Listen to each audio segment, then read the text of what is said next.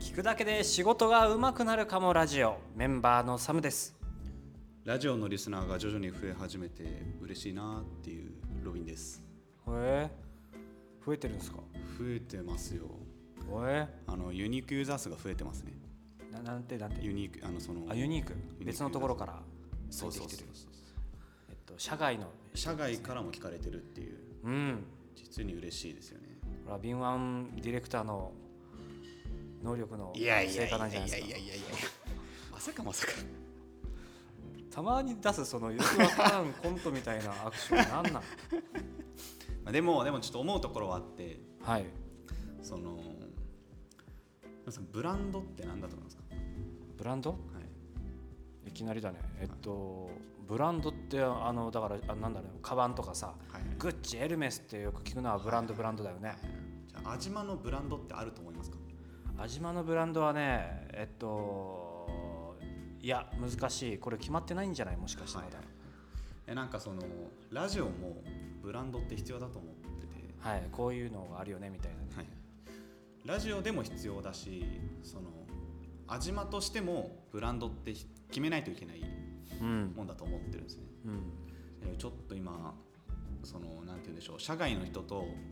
その味まが、えっと、触れ合う機会うんがどんどん増えていってる中でちょっとここをもう一度考えてみませんかっていうはい逆に今考えて動いてる人がいるのであれば、うんそれ本当にできてるんですかっていうモノモース系うん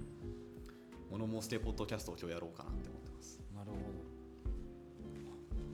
まあそのブランドって一重に言ってもさその誰が決めるのかとか、えー、とどうやって考えるのかとか、はいはいい、つ考えるのか、はいはいはいまあ、結構あのすぐ決めていいかどうかもわからないしね、うーんまあ、その辺の話が今回できるんでしょうか任してくださいよええロビンさんからじゃあサムさんあのブランディングしようってなったらうん何から始めますかえ見直すって感じかな自社を自自社の良さとか見直してじゃあ何を具体的にどういう行動をしていきますかうん、その今自分たちが持ってるサービスだったり、はいこれがどういった人に、えー向けてなのか、はいどういったことができるのかはいでどうやってその喜んでもらえるかっていうところに、はいい一度目を向けて、はいえーそこから、えーまあ、自社のカラーみたいなのを探っていくかもしれない。うんうんうんじゃあスタバのはい、ブランドってどういうブランドだと思いますスタバはこれはでも聞いたことありますよ。はいはいえっとねサードプレイスだっけお、おそうですそうえでっと、第3の、えー場所を与えるっていうすはいはいはいはいお客様にね。うっんていうのを確かブランドうんしてますよね。このサードプレイス第3の場所を与えるっていうのはスタバのブランドコンセプトはい。なんですねでブランドコンセプトっていうのはその会社の持ってるブランドを言語化したものはい。なんですよで、えっとまあ、結論から言っちゃうとブランドっていうのはそういうそのブランドブランディングっていうのはそのブランドとは何ぞやっていうのを言語化して、で実際にその社外のうんあ。るいは社内の人たちとの接点でそのブランドイメージだったりブランドコンセプトっていうのを統一することをブランディングっていうんですねはいはい。よくある間違いはよっしゃ SNS やったろうとかうん。かっこいい CM 作ったろうとかかっこいいウェブサイト作ったろうとかうん。そういうところから始めちゃううん。企業だったり、まあなんだろうこ個人でも多いと思うんですよなんかブランディングしようってなったらスタバ行ってマック開こうとかははは。えー、情報がパッて一瞬の中で二十三十と。えなんかその周りの人から見てその自分ってどう見られたいよねって考えるのが個人のブランディングじゃないですか、なんかちょっと気をてらった洋服着てみようとか、うん。そういうとこから始めると思うんですけどでもブランディングってそこから始めちゃいけないうん。あそもそものあのテーマというか、そのブランディングっていうのはえこの企業が、えー、社外の人。はいえー外部の人にこう思われたいって思うのがブランドってことでいいですか定義づけとしてはえっと半分あっててはい社外の人だけじゃなく社内の人にもあるいはその関わる全ての人たちうんそその社内の中で言えば社員とかもそれはもちろんそうですし、そのもしかしたらその外部から来てらっしゃる方がいたらその人に対してもそうだしあと社員の家族うん、に対しても同じようなブランドを一貫しないといけないこれミッションとは違う、ミッションとはまた別別でですねえっと使命とは違うこのブランドっていうのを統一しないといけない人たちはい僕たちはこういう人たこういう企業だよこういう団体だよっていうのを示さないといけない相手はステークホルダーって言っはいて日本語に訳すと関係者うんその会社の関係者全員に対してそのブランドっていうのを統一しないといけないっていうのをまずはい念頭に置いていただきたいとわかりましたでじゃあ実際どうやるのかって話なんですけどはいそれを考えるためにはもうちょっとブランドって何ぞやっていうのを考えないといけないんですねはい例えばなんですけどコップがあるじゃないですかコップ今目の前にコップがあると想像してくださいはいコップを概念と実態に分けましょまたよくわからんこと ですこの辺がなんかこう理屈っぽくて ね水入ってますとはいはいはい水が何概念うコップはどういうものですかコップっていうのは水を入れる容器です、はいはいはいじゃあその実態としては何ですかあ実態、はい、実体実体えっ、となんかプラスチックとか、はいはいはいそういうことかなガラスであガラスとかまあガラスでも何でもいいんですけどそのはいその円柱形のはい立方体はいで概念の方は水を入れて、まあ、あるいは飲むためのものうんこれがコップの概念と実態に分けた時はのい見方ですよね、でじゃあ今度は花瓶を今目の前に想像してくださ花瓶花瓶はい花を生きる花瓶い、はい、でこの花が入ってたらうん花瓶だけど花抜いたらさっきのコップと同じ状態っていう花瓶ですね、なるほどえっとそうですね水が入るだけのはい入れ物にしか過ぎないはい、見た目は全く一緒だけどそこに花を入れてえ使うものですよ花を生けるものですよって言われたらそれは花瓶になりうるしはいあるいはコップっていうラベリングされててこれは水を飲むためのものですよって渡されたらそれはコップになるんうんですよなんとなくわかると思うんですけど、はいその大丈夫です商品とかサービスとかの、えーブランドっていうのは、この実体じゃなくて概念の方に宿るんですねほもうちょっと例を出してみると例えば、えー文房具とかううんあとは香水とかうんレトルト食品、えーあるいはインテリアうん今言ったこの商品というか実体うん並べてどういうふうなものが思い浮かびますか、え今の4つからはいえ物ってしか 共通点とか考えられないけどそうなんですよはいなんかこう曖昧じゃないですか別にこの輪郭がはっきりしないというか具体的な商品像が思い浮かばない、うんみんなそれぞれうん、メーカーによっては形変わるかもねただこれを実体だとして概念の方に無印良品の文房具無印良品のレトルト食品無印のコスメインテリアを置こうっていうふうに概念の方に無印を置くとなんとなくこの実体の輪郭がはっきりするの分かります、うん、うん商品のイメージがつくというかまあ、見たことあるものを想像しますよ、無印って概念ってそういうことなんですようんそのブランドっていうのは概念に宿るもので実体に宿るものじゃないんですねへえ不思議 そんなことまで考えてるんだね企業っていうのは例えばその実体が家具で概念の方が、えー無印であれば、うんなんとなくこうイメージは浮かぶんですけど、うん逆にこれが、じえー概念の方がニトリだったらうんあるいはルイ・ヴィトンだったらうん全く浮かぶ商品像が変わりますよねうんなるほどあじゃあ味間に例えればはい味間に来訪したお客さんはいはいが味間に対して思うことっていうのが概念になるって感じ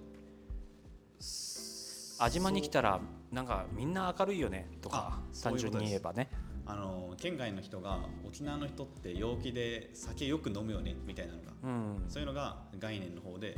ブランドの方ですねうん、かまあ必ずしも商品にに対するイメージに限らないって感じね概念っていうとそうですねこれは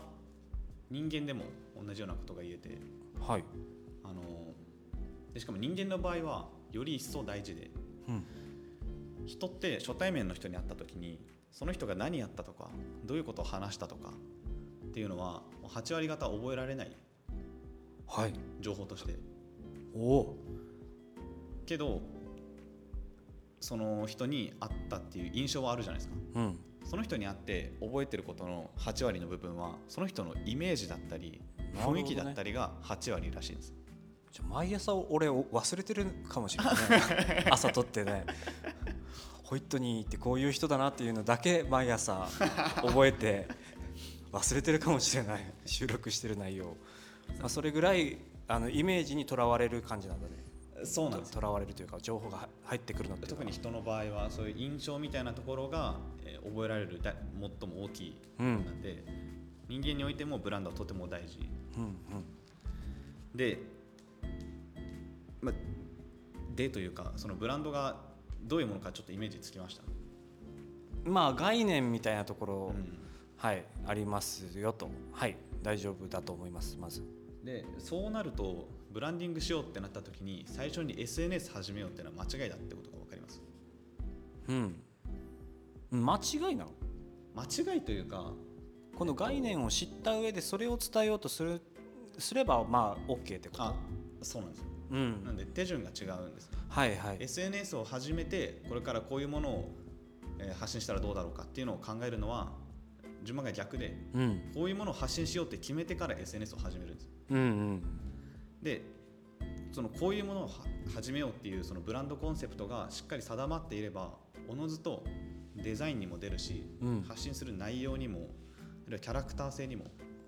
ロゴにもうん言葉遣いにも全部出てくるはずなんでうんうんしかもそれが全ての SNS で一致してるしうんあるいは商品を持ってる企業であれば全てのパッケージデザインで一致してるし全ての CM でそのブランドイメージっていうのが一致してるっていうのが一番最適な状態ですねブランド作りにほうじゃあ結構早めに作っておく必要がありそうだねそうですね企業なり一番する最時は初にこれを決めて、えー発信していくっていうのがこれを決めるっていうのが一番最初のファーストステップにうんなりますねうーんままあ言われてみればそうだとは思うんだがまあ決めなくてやってのけてきたところもあるわけでね実際はいはい始まの場合は。ほうでまたこんな話を今ししたいとブランドをそうなんですよで味まはこれができてんのかっていう話ですねいやあんまりないよねその会社のなんだこういうコンセプトみたいなのはあるけど、えーまあ、そういうあ味まのコンセプトって何ですか関わる人を幸せにはいはいですよね、はいだ交差点っていうところから沖縄の方言で「あじま」っていう「あじま」「あじま」味まで交差点っていうふうな意味があるから、えー、とお仕事で関わった人は幸せにしたい、まあ、社員も含めてねっていうね、いうテーマはあるけれどもえっと、まあ、イコールではないってことよねこれがブランドとは。そう安島に行けば幸せになれるよねはブ,、えーブランドになりうるかもしれないけど俺たちそれまをまだ定義してないから、はいはいえっとまあ、まあ単純に言えば決めてないっていうまだ、うんまあなりうるかもしれないけれどなんか僕が思うその関わる人全てを幸せにっていうはいコンセプトはああれは100%正解だと思うんですねそのブランドのコンセプトとしては、うんただ